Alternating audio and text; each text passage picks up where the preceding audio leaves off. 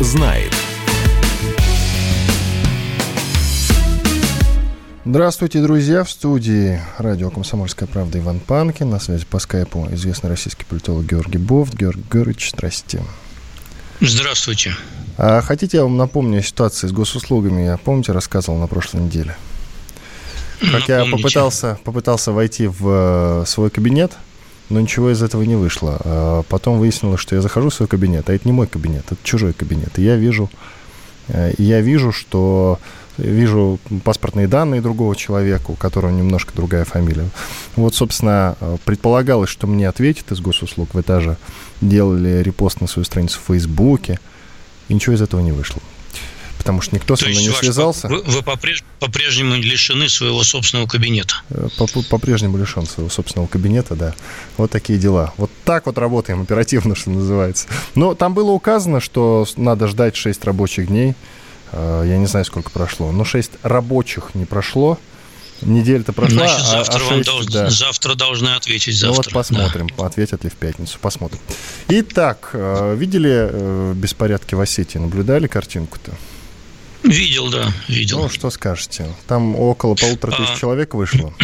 Разжигать не будем, что называется, но надо проинформировать население о том, что... Нет, не будем разжигать, но надо сказать, что когда люди вышли на улицу, сразу после этого начались выплаты э, тем, кто, тем, кому они были положены, э, там, безработным или нуждающимся и так далее. А до этого, в общем, никто не чесался, поэтому в данном случае, получается, дело было сделано правильно.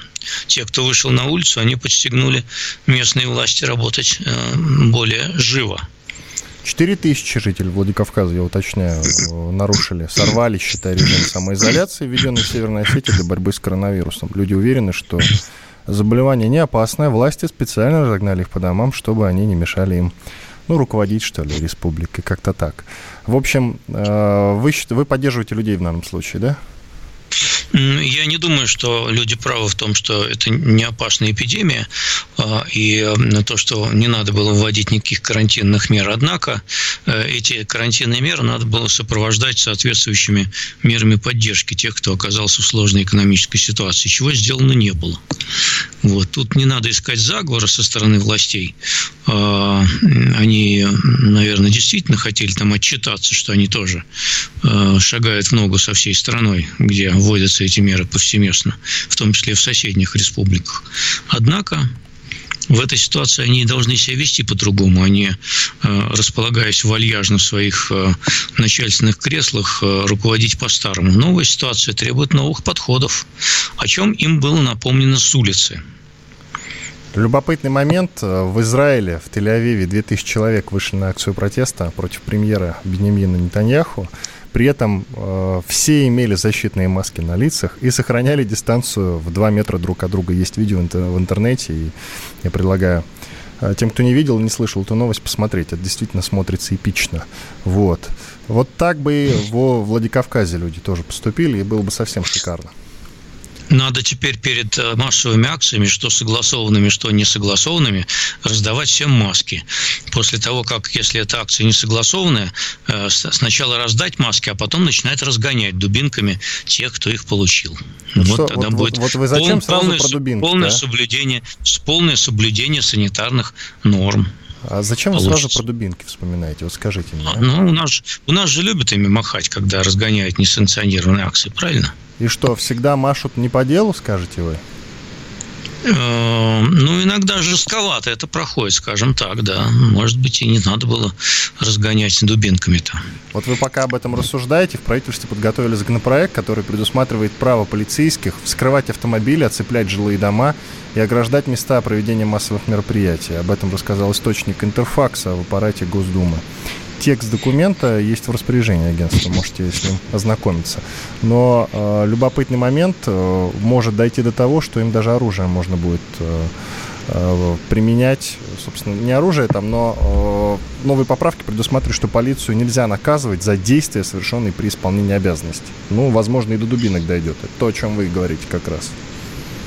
Ну, а что тут нового по сравнению с, с той практикой, которая уже существует? Расскажите мне. Теперь Они что, не могут сейчас а, сейчас была неофициальная, а мы не знали. что так, если а? документ в а? правительстве готовят. Георг Георгиевич. Теперь будет ну, Они же и так, и, та, и так имеют право отцеплять все, что хочешь, они, все, все, что они захотят отцепить. И вместо проведения массовых акций тоже они отцепляли. Это не в этом году началось, не в прошлом, это вообще годами существует еще с советских времен. Что тут нового? Но документы они просто так готовят, что вы Значит, есть необходимость. Ну, делать, делать людям нечего во время пандемии. Они вместо того, чтобы заняться каким-то другим делом, начинают э, придумать, где бы еще гайки закрутить. Ну, хорошо, закрутили, теперь у них, может быть, в этом месте будет меньше чесаться. После, чего можно успокоиться. Пока официально ведь законопроекта такого нет.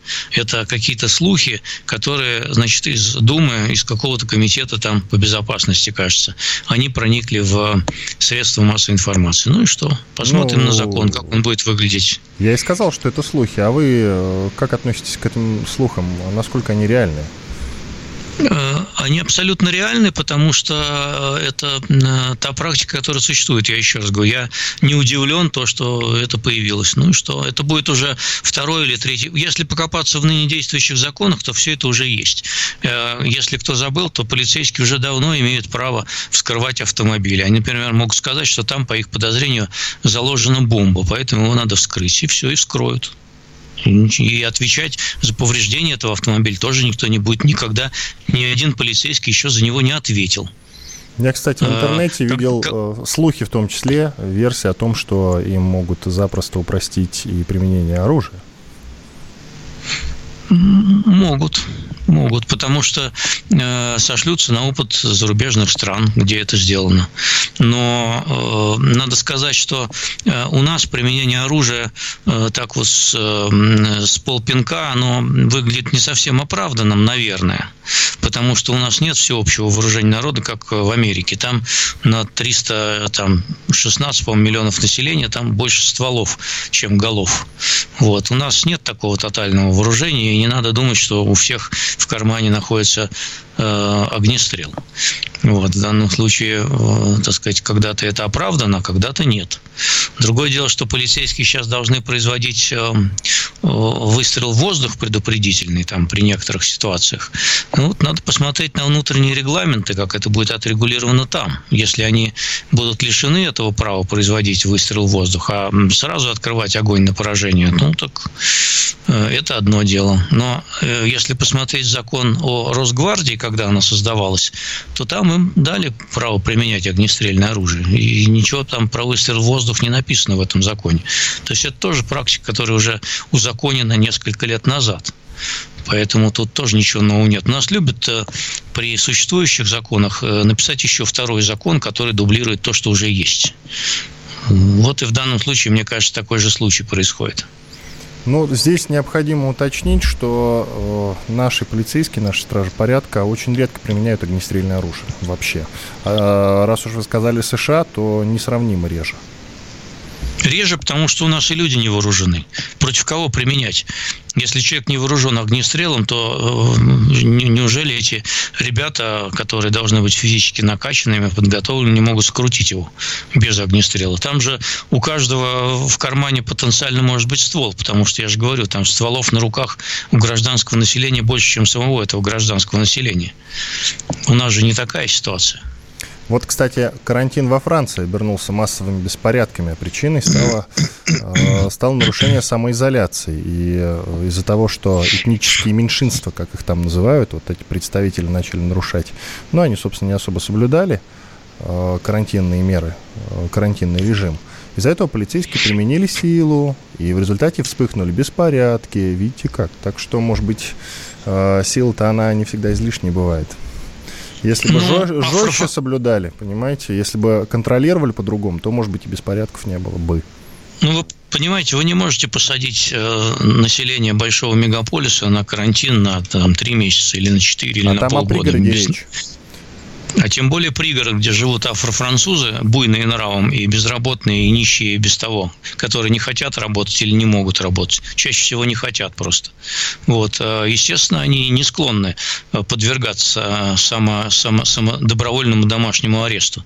Они просидели в нем там сколько, полтора месяца, середины марта, чуть раньше там ввели эти меры. Вот и устали, все, не могут больше сидеть. Тем более, что они сидят, скорее всего, в заполненных доверху квартирах, где там голова на голове. Поэтому ну, психологически люди не могут сидеть под домашним арестом долго. Вот, сбунтовались. Я думаю, что и не там, не только там это будет, а, а в Америке тоже уже начинаются беспорядки на этой же почве. Тоже. Я думаю, что и у нас тоже, если продержать людей там до середины лета, тоже мало не покажется. Ну, то есть у особенно, нас, возможно, если, кейсы особенно, такие, да? Я а, имею в ну, виду не только если... во Владикавказе не только в Владикавказе, но начиная, конечно, с Кавказа, где народ более горячий. Вот. А так, конечно, если людей держать заперти и не давать им никаких денег, на которые они могут покупать себе хотя бы еду, ну так, в общем, я не удивлюсь, если бунты начнутся. А в каких регионах а вы прогнозируете их? Вот далее. Э, ну, ну, прежде всего в южных регионах, э, значит, где народ, так сказать, более горячий, и многие из этих регионов, они еще беднее. Потом, в общем, э, есть у нас северо-запад, вот, где мы видели, например, беспорядки в связи с экологическими проблемами строительства мусорных полигонов, например, и так далее. секунд, Георгий Георгиевич, давайте продолжим. Сибирь. Продолжим через пару минут после небольшого перерыва. Иван Панкин, политолог Георгий Бов в студии радио «Комсомольская правда». Он на связи по скайпу, я в студии. Оставайтесь с нами. Бофт знает. Андрей Ковалев. Простой русский миллиардер. В авторской программе «Ковалев против». Против кризиса. Против коронавируса. Против паники против кнута, но за пряники. Я расскажу вам, как спасти свои деньги и бизнес в эти непростые времена. Помните, миллиардерами не рождаются, а становятся. Ковалев против. На радио «Комсомольская правда». По будням с 10 вечера до полуночи по московскому времени.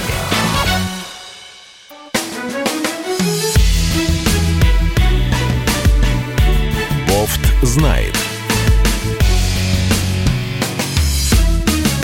По-прежнему в студии радио «Комсомольская правда» Иван Панкин. На связи со мной по скайпу Георгий Бофт, известный российский политолог. Георгий Георгиевич, а. ну вот мы остановились на том, где сейчас могут вспыхнуть э, протесты по примеру Владикавказа, Тель-Авива и пригорода Парижа в России.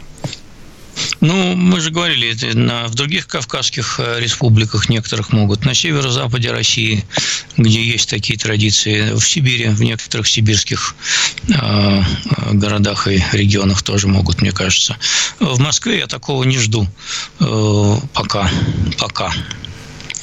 Ну вот пресс-секретарь президента России Дмитрий Песков заявил, что конкретной даты отмены режима самоизоляции в России нет. Вот. Режим действует до 30 апреля, однако Минздрав выступил э, за продление таких мер и на майские праздники. Что скажете? А мы с вами прогнозировали в, в прошлый раз и сделали такой прогноз уже. Я прогнозирую, что по регионам, э, если в Москве все пойдет успешно, то э, начиная с середины мая могут начать э, ослаблять. Вот. По другим регионам к концу мая начнут ослабление. Я не верю, что страна будет на карантине жестком до июля. В июне, так или иначе, я думаю, что мы увидим ослабление карантинных мер по всем регионам страны.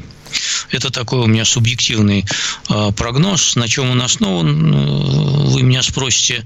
Я вам точно даже не могу сказать на чем основан, вот ощущение у меня такое, потому что вот есть некий баланс между продолжением карантина и обрушением экономики. И вот этот баланс, который можно назвать э, русским емким термином «край», мне кажется, он наступит к концу мая. И вот за этот край власти зайти не, не захотят, мне кажется. И скажут, что надо контролировать э, лучше цепи заражения, нежели дальше сидеть, э, держать всех заперти. Давайте открывать экономику. Я смотрю, вот э, в Подмосковье уже, например, в первую неделю жестких карантинных мер не работали какие-то вещи, там шиномонтаж там даже не работал, или садовые центры не работали. А сейчас вот, например, я был там, видел садовый центр открыт, работает. Э, магазин значит, стройматериалов работает рядом тут. Э, шиномонтаж тоже уже давно открыт, работает. Ну, это нормально, потому что нельзя, чтобы все замерло, и жизнь ждала, пока вирус умрет сам собой. Он никуда уже не денется. Он будет с нами, и периодически будут какие-то вспышки. Но, в общем, я думаю, что э, экономическая целесообразность начнет брать вверх над смертностью. Даже так вот, позволю себе цинично сделать такой вывод. Несмотря на то, что люди будут продолжать умирать от этой заразы, э, скажут, что ну не чума же, э, не, не там 60-70% смертность. Ну, что делать вот так вот? Надо все равно работать. Так что вот такой циничный выбор, он будет сделан. Но если они так скажут, власти, я имею в виду чуть позже, такой, тогда они полностью дискредитируют вот это решение о режиме самоизоляции, тогда зачем вообще был нужен этот режим? Почему? Нет, ничего подобного. Они скажут, что мы сгладили пик заболевания. И это, кстати, будет правдой.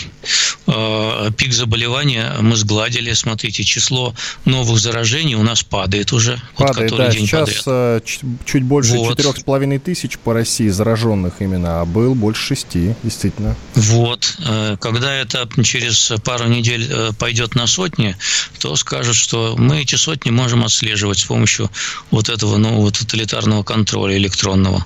А, и поэтому надо открываться, а мы будем отслеживать, кто кого заразил. И этих людей быстро изолировать. Практика-то уже наработана, поэтому вот такой будет сделан выбор.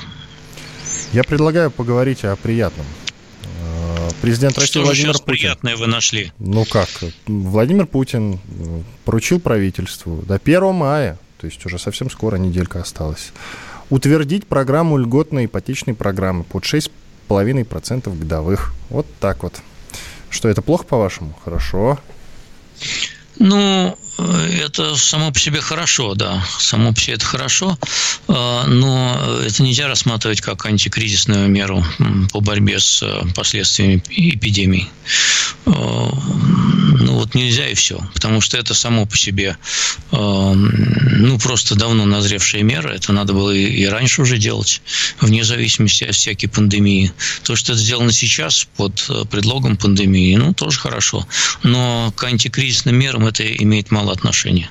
Ипотека под 6% это, в общем, надо ее, во-первых, взять, положить начальный платеж, во-вторых, платить потом эти 6%. Надо, чтобы у людей были эти деньги. А откуда они возьмутся, если они от государства пока никакой особенно существенной помощи не получили? Ни бизнес, ни люди. Более того, на совещании с э, представителями банковского сектора, проще говоря, с банкирами, Путин призвал этих самых банкиров избегать абстрактных, абстрактных обещаний, которые на жизнь людей не влияют, никому не нужны, и эффект от таких решений, от выделяемых ресурсов будет низким. Конец стат президента. А, что вообще президент имеет в виду в данном случае? Вот если бы растолковать можно было бы для простых слушателей – Какие абстрактные я, обещания? Говоря, я не видел ни от каких банкиров никаких абстрактных обещаний. А, они э, привлекают какими-то заманчивыми новыми предложениями, там, кэшбэк повышенный, например, еще что-то. А никаких абстрактных обещаний, типа, что мы спишем вам всем кредиты, они не дают. Мне видится в этом косвенное свидетельство того, что власти не собираются особенно расширять пакет прямой экономической помощи. А, и через банкиров доносят э, эту мысль до населения, что вы Мол, не ждите ничего, никаких подарков не будет. В том числе банкиров. Но это государство тоже. Ну, может быть, э, Путин так говорит, чтобы они, в принципе, имели это в виду. Банкиры-то. Банкиры, я, не, я просто не слышал ни, одного, ни от одного банкира никаких абстрактных обещаний. Если они что-то рекламируют, то там надо мелким шрифтом почитать подробности этой рекламы и выяснить, что это, так сказать, не такая заманчивая вещь, как они подают, во-первых. Во-вторых, в общем, в остальном это все вот так и есть. То есть те программы, которые объявлены банкирами, они работают э, со всеми там подробностями неприятными, но вот они объявлены. А каких-то абстрактных обещаний, что мы спишем все кредиты, они не дают. Ну так это и государство не дает никаких таких обещаний. Оно же не говорит э, бизнесу, что мы заплатим вместо вас зарплату вашим работникам, которую вы платить не можете. Ну, вот это было бы абстрактное обещание. А, но можно было бы сделать его не абстрактным, а вот такую зарплату заплатить, как это происходит в других странах мира. Есть от главы ВТБ Костина, э, возможно, абстрактное, но не обещание, а прогноз. А, глава ВТБ прогнозирует укрепление рубля к 2021 году. Вот такие дела.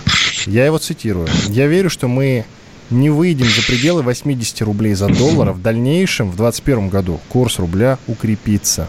На мой взгляд, у ЦБ и Министерства финансов есть возможность в случае необходимости поддерживать курс конец статы господина Костина. Это он э, в интервью РБК так высказался. На мой взгляд, неосторожно. А на ваш? Э, я не знаю, трудно судить пока, потому что все будет зависеть от э, стоимости цены на нефть. Э, и все будет зависеть от того, как э, мировая экономика перезапустится. Если восстановление пойдет э, быстро, чего пока трудно ожидать, пока не видно, чтобы оно быстро пошло, это одна история. Если оно пойдет умеренно, так сказать, то тоже может и цена на нефть возрасти к концу года до там, хотя бы 30-35 долларов за баррель сорта бренд. Вот. А если это все будет затягиваться и будут новые карантинные меры объявляться, после каждой новой вспышки, тогда, в общем, я не верю в укрепление рубля. С чего ему укрепляться? Ну, с чего он должен укрепляться, если у нас э, сорт Юралс продается за 15 э, долларов э, или за 13, а при 15 от этой продажи никаких вообще денег в бюджет не поступает. Вообще ноль. Более того, она не рентабельная для самой нефтяной компании. Какие, какое укрепление рубля? С чего оно произойдет? Если мы только воду начнем продавать по цене нефти 60 долларов за баррель, тогда другое дело, пресную, в Африку. Но ее надо, чтобы там купили еще за такие деньги. Так у нас в магазинах сколько 5 литров воды стоит? 100 рублей, по-моему, плюс-минус. Разве нет? Я, вот. я не покупаю воду в магазине, где-то честно так, говоря. Где-то так. Бутылка 5-литровая да. там около 100 рублей стоит. Вот и, вот и прикинь. Вот, при, при, ну, примерно уже сопоставимо, да, с бензином в Америке, считай. Вот. Там уже... Надеюсь, что это чистая там, вода при этом. Там уже гал, там за, за галлон, где примерно 4 литра, там уже примерно вот э, полтора доллара как раз дают. Вот э, наша вода, она по цене американского бензина. Кстати, нефть на этой неделе, не саму нефть, а цены на, на нее разных э, марок очень колбасил на этой неделе. Э, к чему приведет э, вот эти ну, то, что происходило с нефтью, я имею в виду, я небольшой специалист, правда, по цене на нефть. Ну, уже было тысяча разъяснений по поводу того, что это бумажная нефть, что это фьючерсы, что это не буквально и так далее и тому подобное. Но, однако, в апреле было довольно много сделок с отрицательной ценой э, по отдельным сортам американской и канадской нефти. Это когда производитель приплачивает за то, чтобы а, потребитель забрал у него эту нефть, потому что ее негде хранить. Это такая ситуация назревает на рынке, и если э, сейчас превышение спроса, предложение на спрос составляет 25 миллионов баррелей, а ОПЕК плюс собирается убрать э, меньше 10 миллионов баррелей с рынка. Если не, восстанов... не, произойдет восстановление спроса на нефть, то э, они дальше будут э, спускаться вниз, и фьючерсы тоже будут отрицательными в следующем конце месяца. Прервем сейчас на пару минут. После полезной рекламы и хороших новостей продолжим. В студии радио «Комсомольская правда» Иван Панкин. На связи по скайпу Георгий Бофт, известный российский политолог. Пишите нам, кстати, WhatsApp, Viber, подкаст, плюс 7 967 200 ровно 9702. Бофт знает. Роман Голованов, Олег Кашин, летописцы земли русской – наш этот веселый и бессмысленный треп, давайте его минимизировать, потому что содержательная беседа нужна. Сейчас же модные темы какие у нас главные? Феминизм, высокие технологии, ну и чего уж там, советская ностальгия. Олег, вырежут ваш голос и будут рассылать сейчас по WhatsApp мамочки во все свои чаты, скидывая, вот, Олег Каш, он же на радио выступает, он же серьезный человек. Вообще, Роман, разумнее меня, как правило, оказываетесь. Реакция ваша. Это пугает. Ну, меня тоже, на самом деле, да. Кашин-Голованов. Отдельная тема. На радио «Комсомольская правда». По будням в 9 вечера по московскому времени. Ну и пускай посадят, зато какой пиар будет.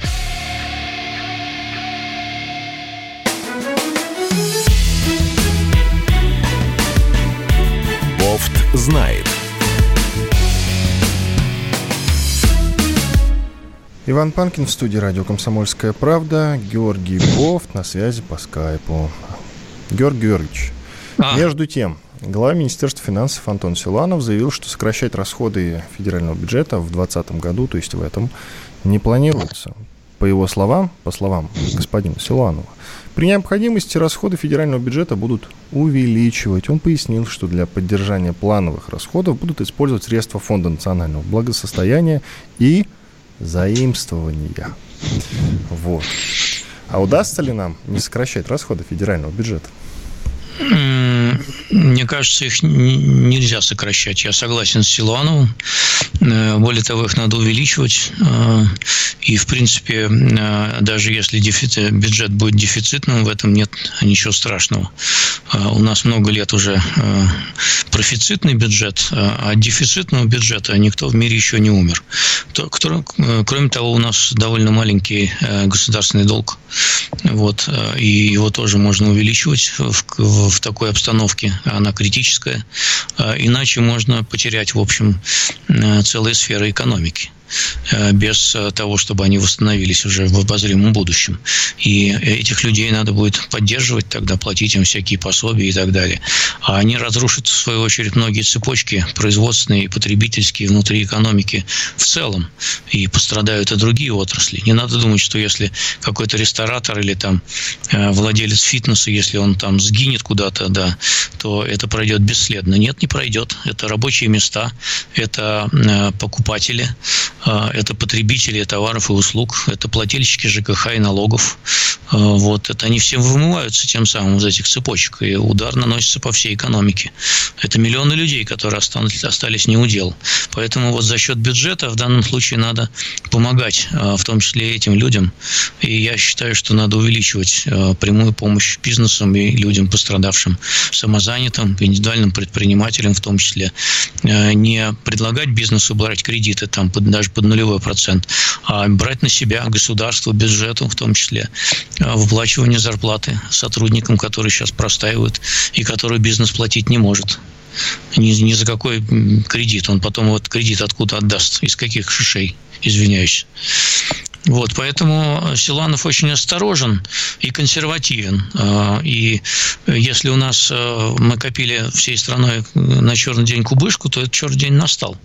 А, и надо ждать, пока он станет еще чернее, потому что он станет еще чернее, если сейчас не а, влить срочно в экономику денег. Влить срочно в экономику денег. В том числе Центробанк может это делать за счет а, своих средств, между прочим. О Центробанке у нас никто не говорит, что это может быть источник антикризисного пакета тоже. Ну, Силуанов, как я уже сказал, э, пояснил, что для поддержания плановых, именно плановых расходов будут использовать средства Фонда национального благосостояния. Но еще он сказал заимствование. Заимствование это взять в долг имеется в виду у кого-то? Да, а это, кто ну, даст облига... долг-то в этой ситуации? Весь мир? Облигации, в такой же облигации, ситуации? Облигации федерального займа вполне успешно пока покупают, в том числе иностранцы. Э, это не, не, бином Ньютона. Э, есть э, возможности брать долг. Но мне кажется, что сама постановка вопроса Силуанова, она не вполне корректна. Ну, она, вернее, она корректна, она неадекватна моменту. Надо не сохранять плановые расходы бюджета. У нас сейчас никакого плана нет. У нас уже все летит к чертовой матери. У нас критическая ситуация. Нужно пересматривать бюджет в сторону увеличения поддержки за счет бюджета пострадавших бизнеса и бизнесов и людей. Вот что надо делать э, а не делать вид, что мы так вот, как вот, как ни в чем не бывало, продолжим существование. Нет, ситуация резко поменялась. Она э, становится критической для экономики. У нас в этом году Э, падение ВВП может составить не 3%, как нам посулил э, Международный валютный фонд уже, а 10 и 15%. Я напомню, что в 2008-2009 годах э, падение э, российского ВВП было в наибольшей степени по сравнению с другими странами. Почти 8% у нас было падение за 2009 год. А другие страны отделались более легким испугом на финансовый кризис. Почему? Потому что мы тогда э, в недостаточной степени тоже оказывали прямую помощь в виде прямой денежной помощи, в том числе пострадавшим бизнесам и людям. Этот урок надо учесть. А что касается а печатного станка, э, я напомню, что в 2008 году от мирового экономического кризиса нас спас, не только нас, печатный станок. Ну, в основном, конечно, американский печатный станок спас. Вот. А, есть еще теория, что чтобы спасти любой кризис, нужно включать печатный станок для того, чтобы а, развивать, ну, строить дороги, например, строить больницы, э, ну и так далее. Э, как вы считаете, есть ли смысл сейчас запускать э, печатный станок и как раз вот вкладывать его в развитие страны, вкладывать деньги? На время кризиса э, это допустимо, э, в том числе за счет, э, ну не только печатный станок, но за счет и дефицитного бюджетного финансирования. Вот, и создавать действительно какие-то там вещи, которые будут стимулировать прежде всего спрос и потребление в, экономике, потребление в экономику будут стимулировать. Вот, сейчас людям, они уже говорят о том, что все опрос, что они сократят потребление одежды, продуктов, всего, вообще всего. Понимаете, а с чего экономика будет дальше крутиться? Кто будет потребителем-то всего этого? Э, кто? Государство не может съесть э, все продукты, которые люди не съедят. Вот. И в этих условиях, конечно, надо вливать деньги в экономику. Э, на инфляцию это не окажет никакого влияния. В смысле катастрофического влияния не окажет. Деньги, э, то есть инфляция от этого не скакнет там в разы. Ничего не произойдет. Ну так нам печатный станок пришло время запустить или нет еще? Ну, пока есть средства, обойтись без этого. У нас есть фонд национального благосостояния. Вот, у нас есть средства Центробанка. У нас есть валютные резервы. Э, в общем, пока вот именно печатать рубли в каких-то огромных количествах нет такой необходимости. Ну что ж, но хорошо. Она может, но, но она может понадобиться.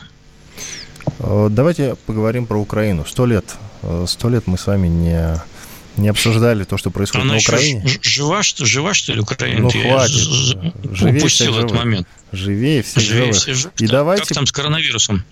Давайте э, помнить завет президента, который просил не очернять Украину. Мы с вами как-то договаривались, что мы сами очернять не будем. Нет, а мы никогда не очерняли. Разве только вы, если не позволяли себе. Конечно же, конечно, да, да, да. А, между тем, э, среди э, премьеров, одним из премьеров, там, каким-то, может стать бывший президент Грузии Саакашвили. Извините за мой смех. А, бывший губернатор Одесской области выразил надежду стать надежным членом правительства Украины, используя свой международный опыт для усиления престижа страны. Ну, уже, соответственно, ему поступило такое предложение, а предложение поступило от Зеленского, насколько я, а, насколько я понял.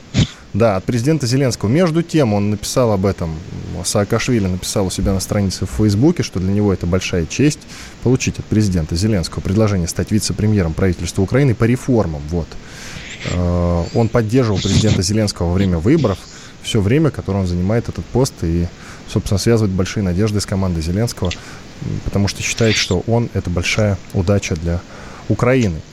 Пишет, пишет пост его в Фейсбуке написан на русском языке. Вот что я считаю гениальным. Ну, он же не на грузинском должен был писать, а на украинском писал бы. Ну, он не может, видимо, писать. Письменно украинский, видимо, ему пока не дался. Э, поэтому, ну и хорошо, пусть по-русски проводит там реформы на Украине. Э, ведь давайте все-таки скажем честно, Саакашвили удалось в Грузии в свое время добиться определенного успеха. Да, я знаю в плане реформ. И э, вопрос, конечно, так сказать, интересный. Мне кажется, на фоне других э, довольно бледных фигур в украинском кабинете министров он будет яркой звездой. Вот. Сможет ли эта одна яркая звезда провести реформы в масштабах довольно гнилой системы, это большой такой философский вопрос.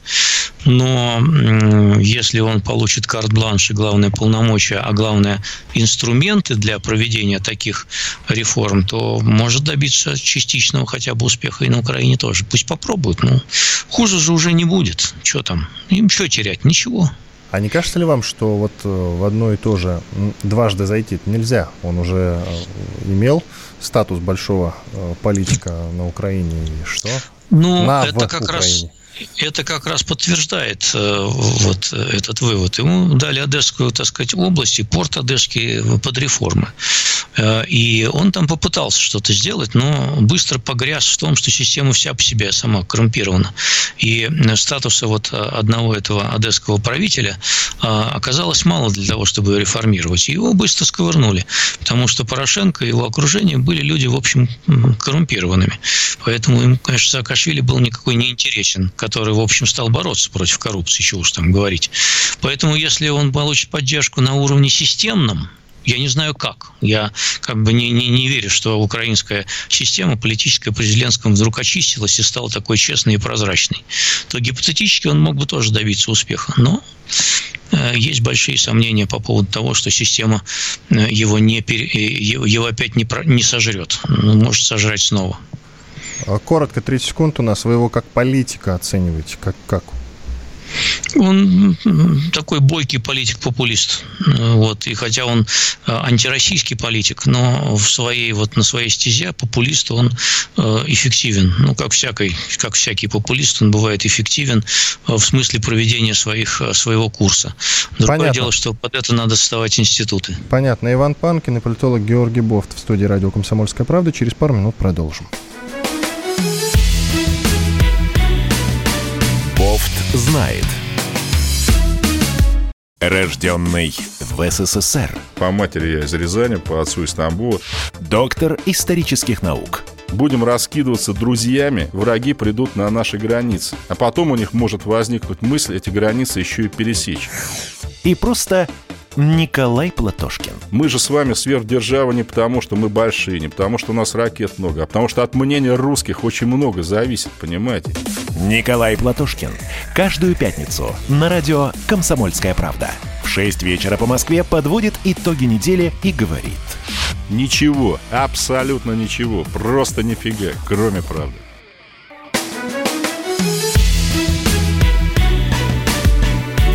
Бофт знает. Иван Панкин и политолог Георгий Бофт по-прежнему с вами. Я в студии радио «Комсомольская правда». Георгий Георгиевич соблюдает режим самоизоляции и находится у себя дома и на связи с нами по скайпу. Георгий Георгиевич, тут вот еще немножечко о нашей, о, наших, о нашей экономике. Министр энергетики Александр Новак не поддерживает идею снижения цен на бензин в России. Об этом сообщил председатель «Справедливой России» Сергей Миронов. Он встречался с главой Минэнерго и с лидерами думских фракций. И он, а, я его цитирую, «Снижения никакого, к сожалению, не будет». Он нам прямо сказал, ну, он, это Новак, «Я лично против, но если будет рассматриваться на более высоком уровне такое предложение, ну вот, собственно, и цитата обрывается в этот момент. Ну, то есть имеется в виду, что если до Путина дойдет, то посмотрим. А лично Новак против. Э, ну, а как будет. он может быть? А как он может быть за, если э, в бензине э, заложены акцизы, которые поступают в бюджет и э, являются, в общем, важным источником его финансирования? Поэтому э, это надо пересматривать всю систему ценообразования. Это не от Новака зависит. Поэтому, если снизить сейчас цены на бензин, то, в общем, за счет, за счет кого это будет происходить? Э, акцизы на бензин поступают в бюджет, соответственно, там нужно будет резать эти бюджеты тогда. Это потянет цепочку других э, сокращений. Поэтому надо тогда пересматривать систему ценообразования, цен на топливо. Хорошо, теперь давайте, давайте сделаем небольшой марш-бросок в прошлое. Дело в том, что Горбачев дал интервью РИА Новостям и, среди прочего, назвал виновных в провале перестройки в СССР. По мнению Горбачева, процесс реформ, запущенный в Советском Союзе в 1985 году, сорвался из-за действий членов ГКЧП и тех, кто воспользовался событиями августовского путча 1991 года для развала СССР.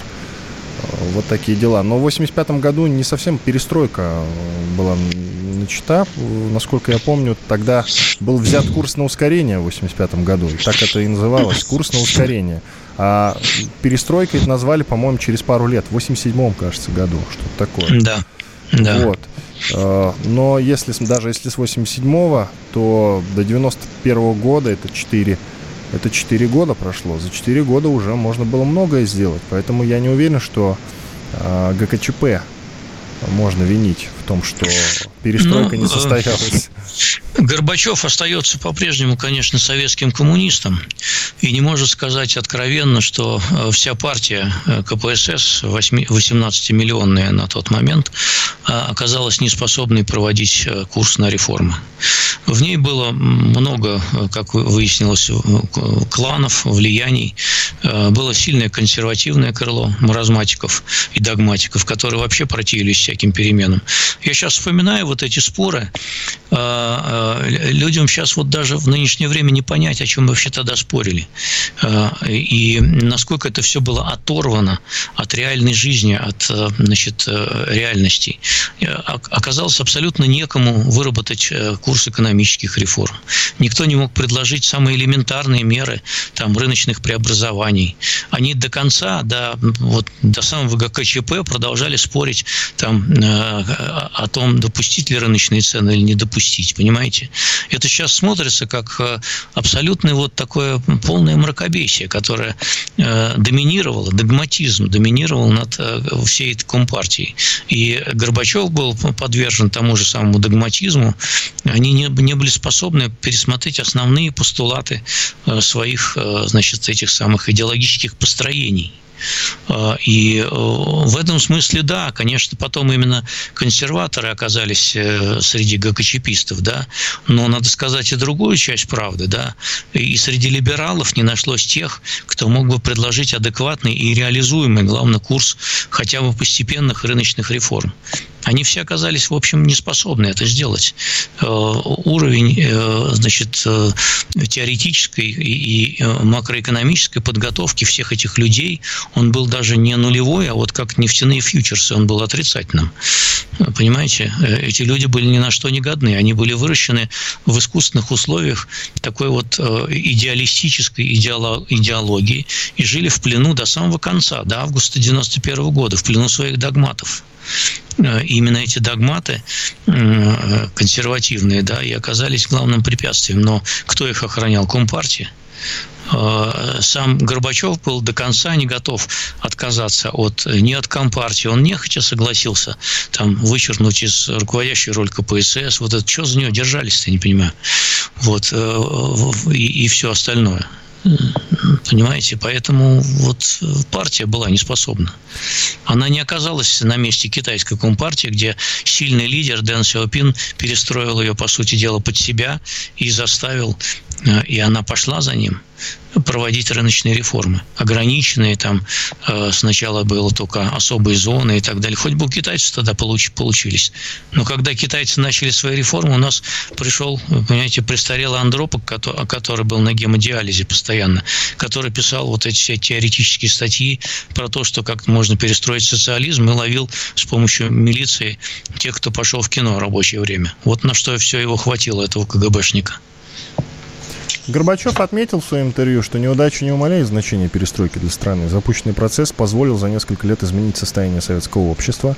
А, и, по словам Горбачева, люди в стране пришли в движение, перестали бояться, начали говорить о наболевшем.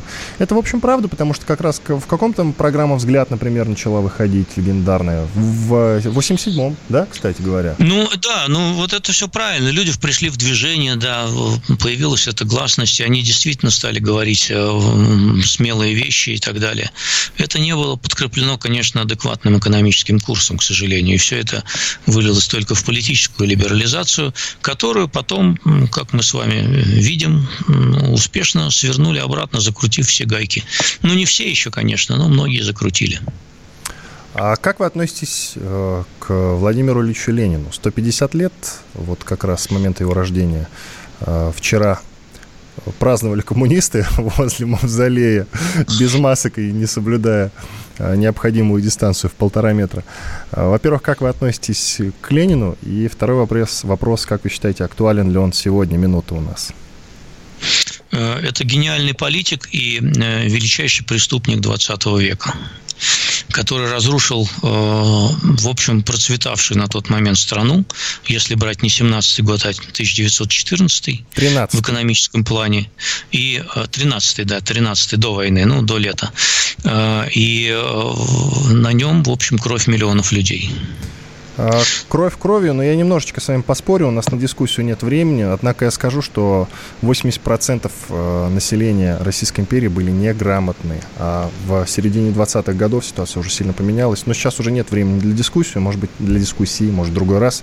Успею только про проанонсировать спецпроект про Ленина, он выйдет, повтор будет завтра, в пятницу, в 17 часов. Обязательно послушайте, там много уважаемых людей участвует в нем. А, Владимир Познер, Николай Сванидзе, Лев Данилкин, а, Олег Кашин, Пучков Гоблин и Николай Платошкин. А я с вами прощаюсь. До свидания, Георгий Георгиевич. Спасибо. До свидания. Бофт знает. Давным-давно в далекой-далекой галактике Я просыпаюсь Ein, zwei, полицай Дружка моя, я по тебе скучаю И Сережа тоже мы с первого класса вместе. Тетя Ася приехала! небе тучи, а тучи. А также шумелки, пыхтелки и сопелки.